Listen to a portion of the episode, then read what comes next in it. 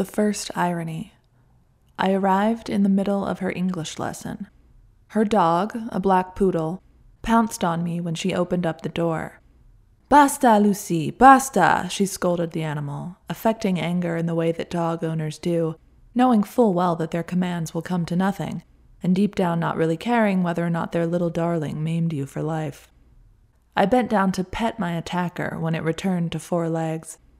Amparo leaned in for a hug at the same moment, and, never one to be denied, pulled up my torso with her arms before I could make contact with the precious creature. This was a considerable achievement, as I am nearly a foot taller than her. After releasing me from her embrace, she punctuated my name with an audible question mark. Cassia? Cassia, I said, correcting her with what I hoped was good nature.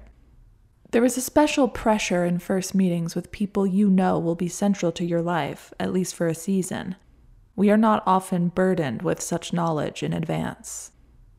Cassia, she said, enunciating slowly to demonstrate her improvement. Come, we learning English. She waved me over to a table pushed up against the living room wall. I rolled my suitcase over behind me, with Lucy trailing to continue sniffing it. It was my first chance to really behold Amparo, this woman previously known to me as only a name in an email. I guessed that she was about my grandmother's age.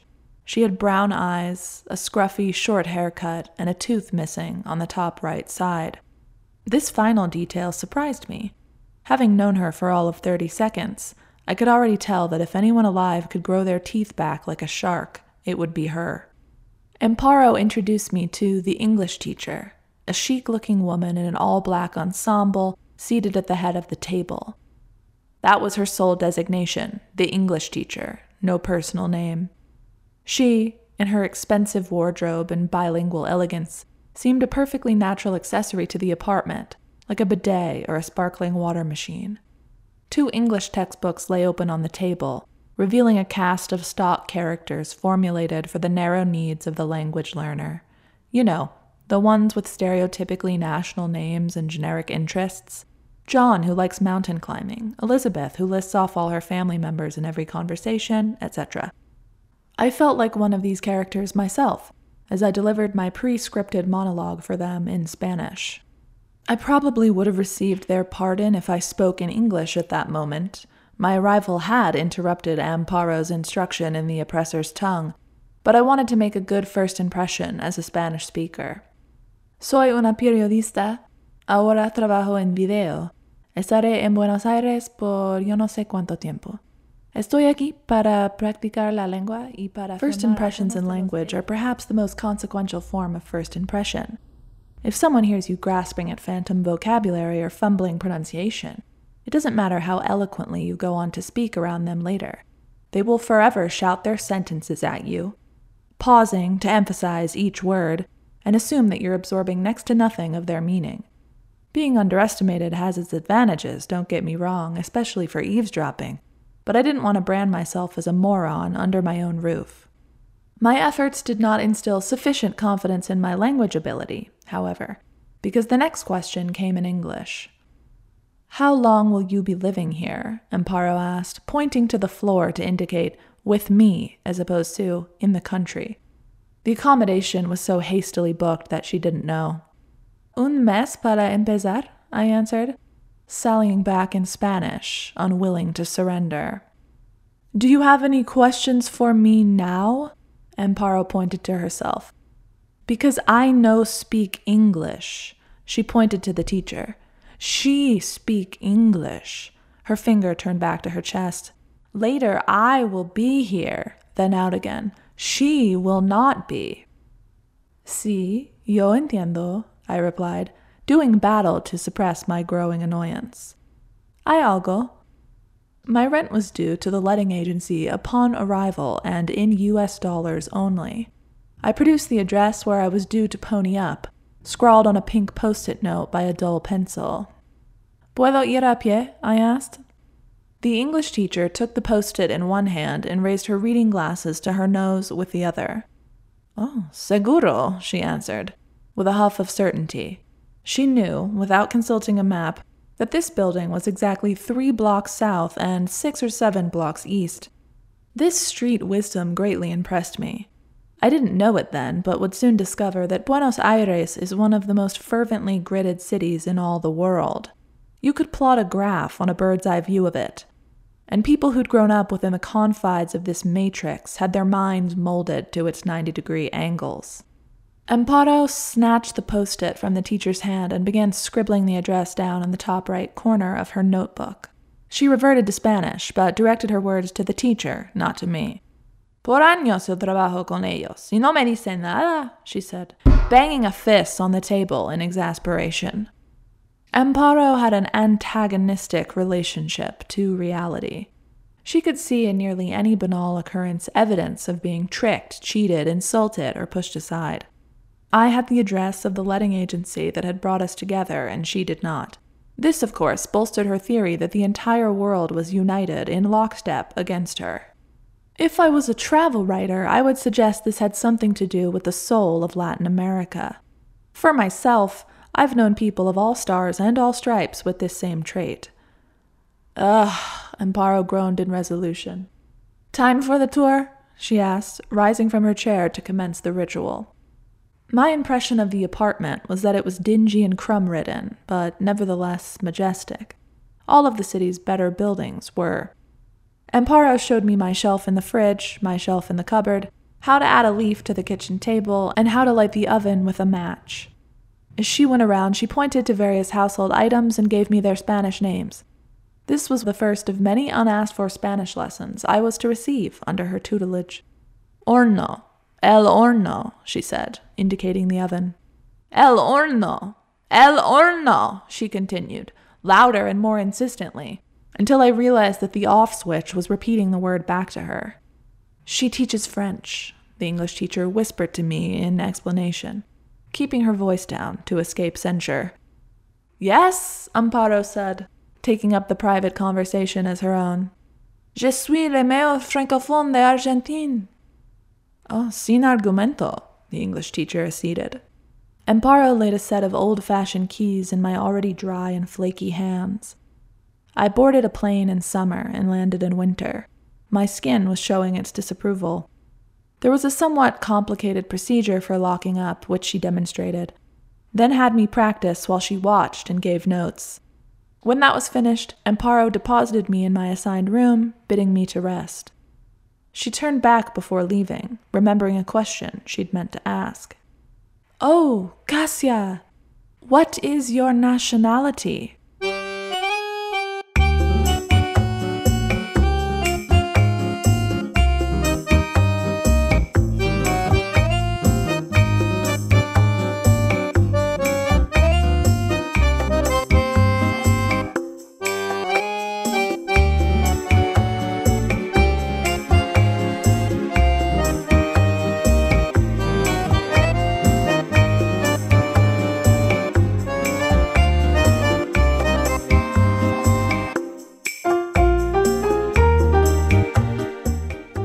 Listening to Have We Met Before? My name is Cassia, and these are stories of people I can't forget.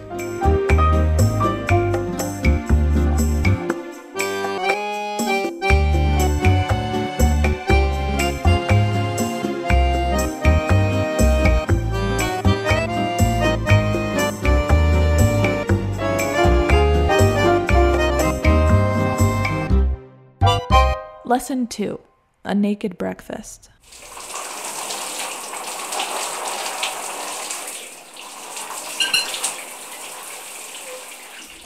Cassia, Cassia, Cassia! Amparo shouted, like a chant at a sports game. I was dripping wet, cold, and barely toweled. I could have sworn that she timed her knocking to my states of undress. Un momento, I said, shoving a still damp leg into a pair of jeans. Time for coffee, Amparo said, unusually cheerful. I opened the door with a gray sweater pulled over my bare chest. The ends of my wet hair were still tucked underneath the neck hole.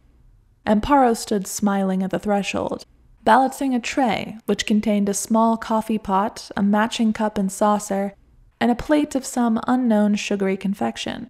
Later inspection revealed that they were ladyfingers. Lucy, the dog, knowing an opportunity when she saw one, made herself at home in my bed. No, Lucy, no, Amparo reprimanded, again enacting the charade of responsible dog ownership. Gracias, I said, taking the tray from her hands in a wobbly pass off. I set it down on a low bookcase beside a bowl of fruit I hadn't noticed before. Amparo liked to leave little touches like that in my room. I imagine this was her pretext for snooping. What the motive for this morning's intrusion was, I had yet to discover. She mimed the tray with her now empty hands. Bandeja, she intoned, using her educator voice. By then I knew the drill. Bandeja, I repeated. Having completed the day's act of charity, Amparo returned to English. These are for you too, she said, indicating the fruit bowl filled with those small apples and perfectly ripe bananas. Muchas gracias, I said, genuinely feeling it this time. Why were you out so late last night? she inquired. And there it was! Her hospitality always came with a kick, like a razor blade in Halloween candy. What were you doing? Mm, bandeja, I repeated again, also miming the tray. She threw her head back in a grand laugh. Making a person older than me laugh always felt much more satisfying than making someone of my own age laugh. I don't think it was so late, I said, turning to Evil Eye Lucy as she gnawed on an apparently juicy corner of the Book of Disquiet. The second question I ignored. Not late! Eleven seventeen! she shouted, unashamed to reveal that she tracked my movements to the minute. Well, I didn't check the time, I said, instinctively backing away as the interrogation advanced. The waterboarding might commence at any moment. But we were waiting for you to eat dinner. You and Lucy? I asked, confused by her use of we. Me and Ana Rafaela. She cackled at the thought of considering the dog an equal. Who is Ana Rafaela? I asked, supremely confused. The other renter, she said, as though this were common knowledge. Oh, but you did not know? There's another, a girl, living in the hall by my room. I'd stayed there for over a week without realizing that there were other victims. Sorry, I had no idea. Well, we all dine together tonight, she said, using her index finger to draw a circle in the air. This was an order, not an invitation. I consented, and much to my astonishment, found myself asking her what time I should be back for the affair. Amparo had the power to make others act against their will and in accordance with hers. Put me up against her, and I had all the counterforce of a dandelion caught in a stampede.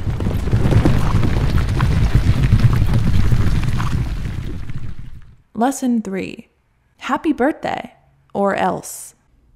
I prefer to spend my birthdays alone. I think of a birthday as a fundamentally private activity, like masturbating or pulling out a tampon. But why then, at one of our attendants' mandatory apartment dinners, when Amparo had me fill out a questionnaire asking my full name, date of birth, hometown, profession, and other things, did I write my actual date of birth? the unhappy anniversary of which was that upcoming Friday. Maybe I thought she wouldn't notice, or maybe I wanted her to. Ana Rafaela was the one to draw attention to it. Oh, that's this week, she remarked, inspecting my responses. How old will you be? She paused to do the math. Ana Rafaela was a petite girl of twenty, Colombian, but here to study medicine.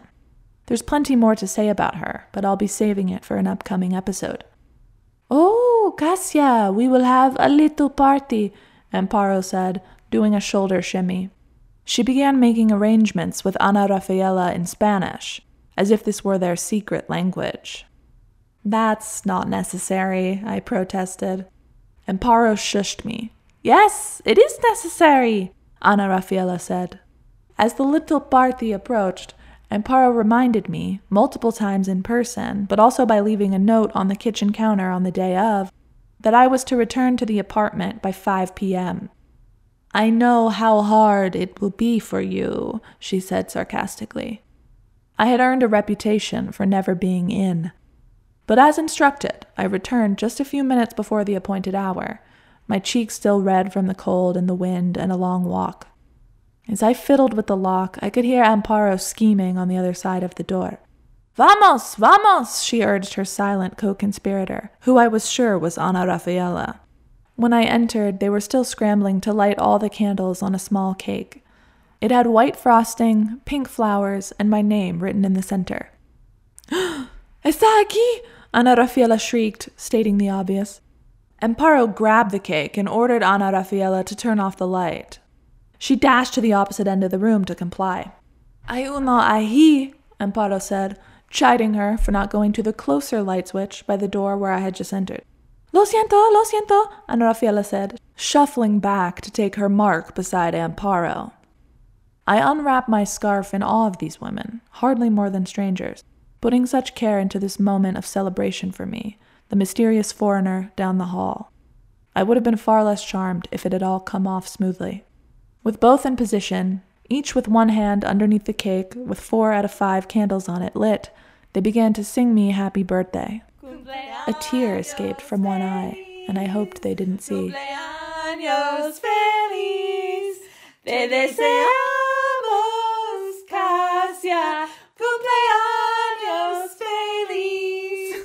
Lesson 4 The Grandchildren.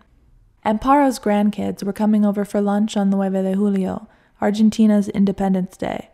Ana Rafaela and I were expected to attend. Usually there is celebration, but this year, protest, Amparo said, referring to the massive anti IMF rally that would be taking place that day. ¿Por qué? asked Ana Rafaela, who didn't pay attention to politics. Amparo made fart noises while hiking up her thumb to represent the rise in prices. Inflación, she said, and Ana nodded gravely. I was curious to see what Amparo's family would be like. She had no husband currently in the picture, nor any photographs or traces of a departed one that I ever saw. She often mentioned a daughter, and I knew she had a son who lived in England, but this luncheon was the first time I'd ever heard of the grandchildren. There were two one boy, one girl. They speak perfect English, she told me. They will love to meet you. She cleaned the entire apartment for their visit, which was definitely not a habit of hers. From this and other acts, it soon became clear that Amparo's grandchildren were the pivot of her existence. I was in my room when they arrived, but I could hear Amparo stressing out through the wall. She immediately put the grandson, Tomas, to work making lunch. Ayúdame, ayúdame, she implored. No sé cuánto comida necesito para cinco personas. He calmly accepted the task, despite having never made the dish before, and reassured her that everything would be fine. When the food was nearly ready, Amparo knocked on Ana and I's doors to summon us. Tomas was still employed over the stove, which, owing to the apartment's strange shape, lay just outside my door. He hugged me with one arm, holding a spatula stuck with bits of semi cooked egg away from me with the other, and pecked me on my right cheek. With all the talk of mis nietos, I had envisioned Amparo's grandchildren as actual children. This was not a child at all, but in fact a grown man, and an extremely good looking one at that. His sister, Clara, was in the living room chatting with Ana Rafaela about how school was going. They had all met on one occasion previously. Clara had the posture of a Roman column. She was in her teens, but already possessed a womanly aura some never achieve. There was something chilly and regal about her, though she wore a messy bun and a scuffed up pair of Doc Martens. Clara, have you met Cassia? Amparo asked, as she carried a stack of mismatched plates over to the table. No, she replied flatly, turning her attention to me as if it were a chore. Her personality was several degrees colder than that of the average human, but I decided I liked her anyway.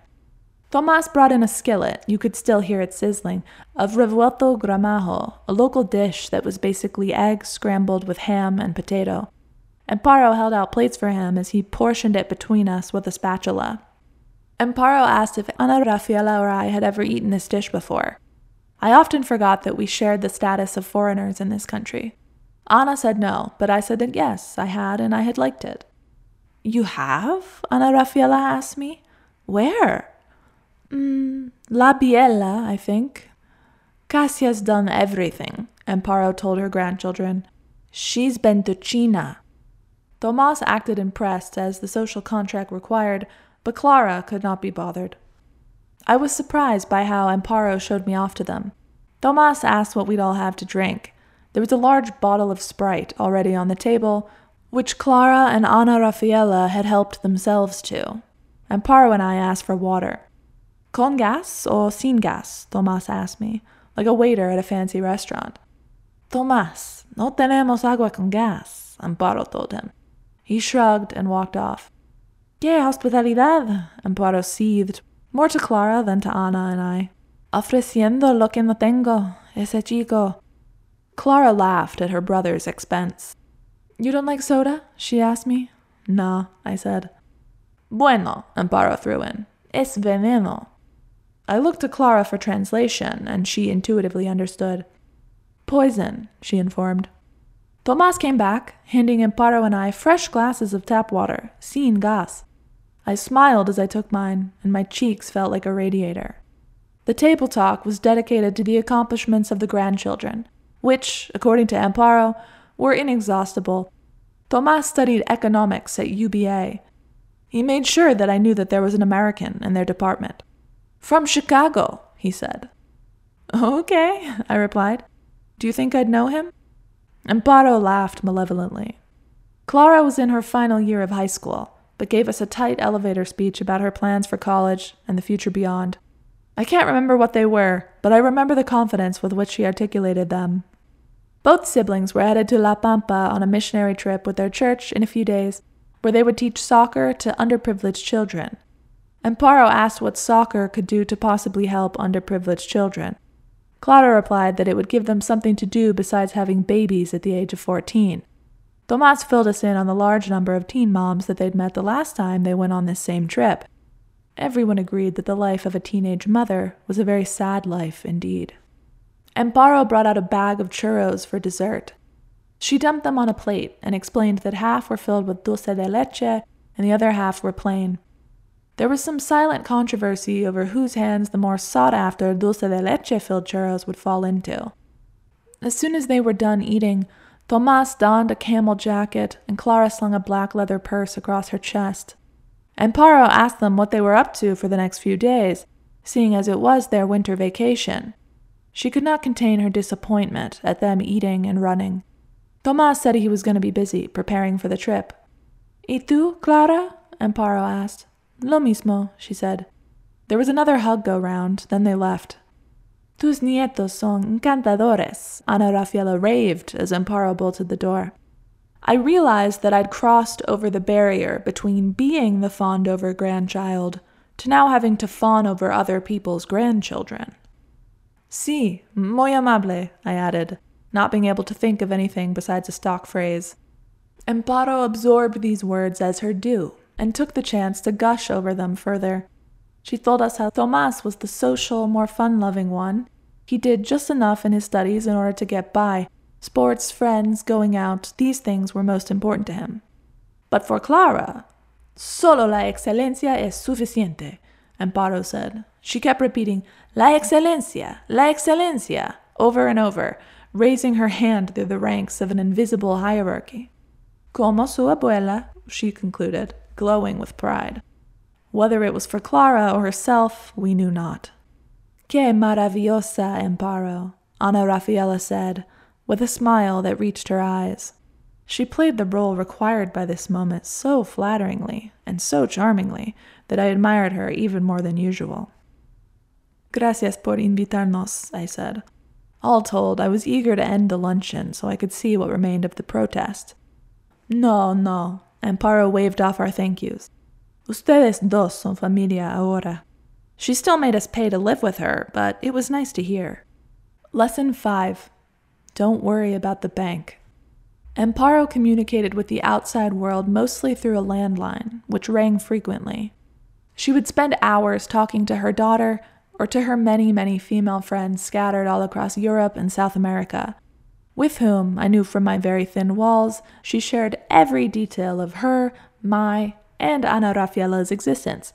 But there was one very persistent caller that she did not enjoy speaking to. The first time I noticed it happen, I was in the kitchen with Ana Rafaela. We were debating whether or not frozen empanadas should be warmed in the microwave or in the oven. I was pro oven, she was pro microwave. Anyways, the phone rang and Amparo went over to answer it. A look of horror crossed her face as the caller stated their purpose. She sternly rebuked them, then hung up. Moments later, the phone rang again. This time, she picked it up screaming. The words were incoherent to me, but not to Ana, judging by the way she grabbed my arm and squeezed it. The phone rang a third time, and Amparo picked it up and slammed it right back down without saying anything. When it rang for a fourth time, she grabbed the phone by the cord and pulled it out of the wall, taking down a small piece of furniture with it. Ana and I ran in to help. Is Está todo bien? Amparo was on all fours, and there were fallen trinkets scattered everywhere. Si, si, she said, with an unholy calm. I got down on the floor with her and collected an assortment of pens, most of them branded with the names of doctors' offices, and put them back in the mate gourd she used as a holder. She hated mate. I have lived here long, but not that long. Her family left Spain for France during the Civil War, so if someone bought her a mate gourd as a gift, she used it as storage, which I found charming. Ana and I asked for no explanation. We only wanted to help her up from the floor and clean up the rest ourselves, but Amparo clearly felt the absence of one. Don't worry, she said. It's just the bank. It started happening several times a week. The rings seemed to get louder and louder, though I'm sure I was just imagining it. Lesson 6 How to Say Goodbye. On the day I moved out, I brought her flowers, some yellow kind. When I walked in, she was washing dishes in the sink and pretended not to notice them. For me? She pointed to herself in astonishment as I offered them to her. No, Cassia, no, she said, shaking her head. Yes, Amparo, for you, I said, pressing the bundle of stems into her hands. Oh, merci beaucoup, she exclaimed, nestling them in one arm and wrapping me in a hug with the other. Why are you leaving me, Cassia? Why? she asked, filling a vase with water from the faucet. You are easy to live with, she said. I don't know if I can say the same for you, Amparo. She laughed with delight. I love the way she laughed, with total abandon. You are honest, she said. I like that. She set the vase on the tiny table in the kitchen, the one she'd shown me how to add a leaf to on the first day. I never did need to add a leaf to it. We both admired the flowers in silence for a moment. Jarrón, I said, pointing to the vase. Jarrón, she repeated. She started to cry. Of all the girls who live here, you're the only one who brings me flowers. And we hugged again for a long time. It was not the most comfortable position to hold, given how much shorter she was than me. But I became so absorbed in that moment, feeling grateful that I could bring her something meaningful. Yet far beyond my own gratitude, I felt her pain and the sad, unknown state of affairs that forced an old, brilliant woman to endure a revolving door of young tenants just to support herself. Are you going to London soon? she asked, changing the subject as she wiped the tears from her eyes. I recalled with amusement how her opinion of me had risen significantly when she learned that I'd gone to university in the UK. No, I don't think so, I said. Well, next time you do, please call my son, she said, handing me her business card with his number written on the back. He owns a food truck. He needs customers she said with a sniffle. What kind of food? I asked. Chicken and rice? I kept the business card in my wallet, still do, and often fantasized about the day that I could buy a meal from Amparo's son, an ocean away from where we stood then. I'd take it out and inspect it, rubbing the paper between my thumbs like the fibers of it were magical. The front read Amparo Iglesias, Profesora de Francés. Lesson 7 chicken and rice.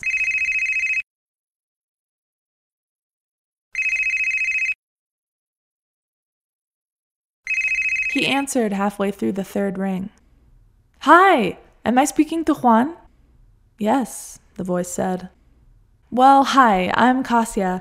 You won't know me, but I used to live with your mother, Amparo, in Buenos Aires.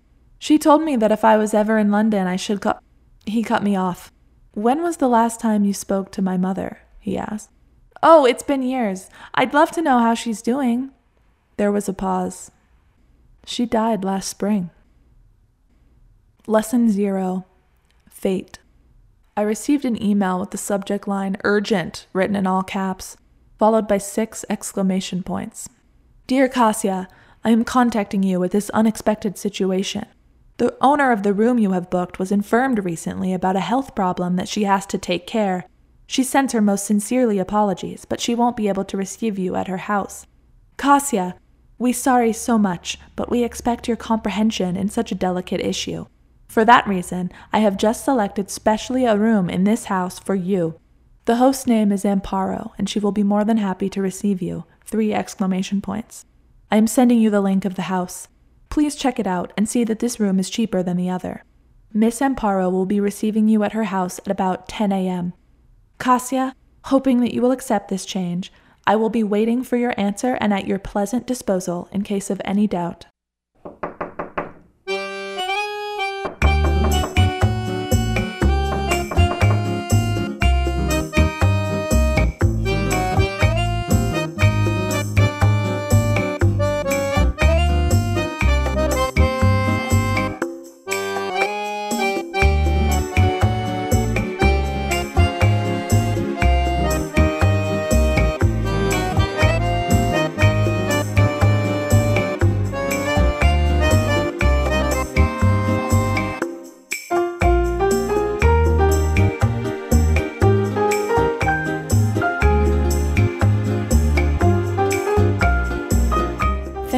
Listening to Have We Met Before? Join me again in two weeks for rally racing on frozen roads. Theme music composed by John Hoekstra.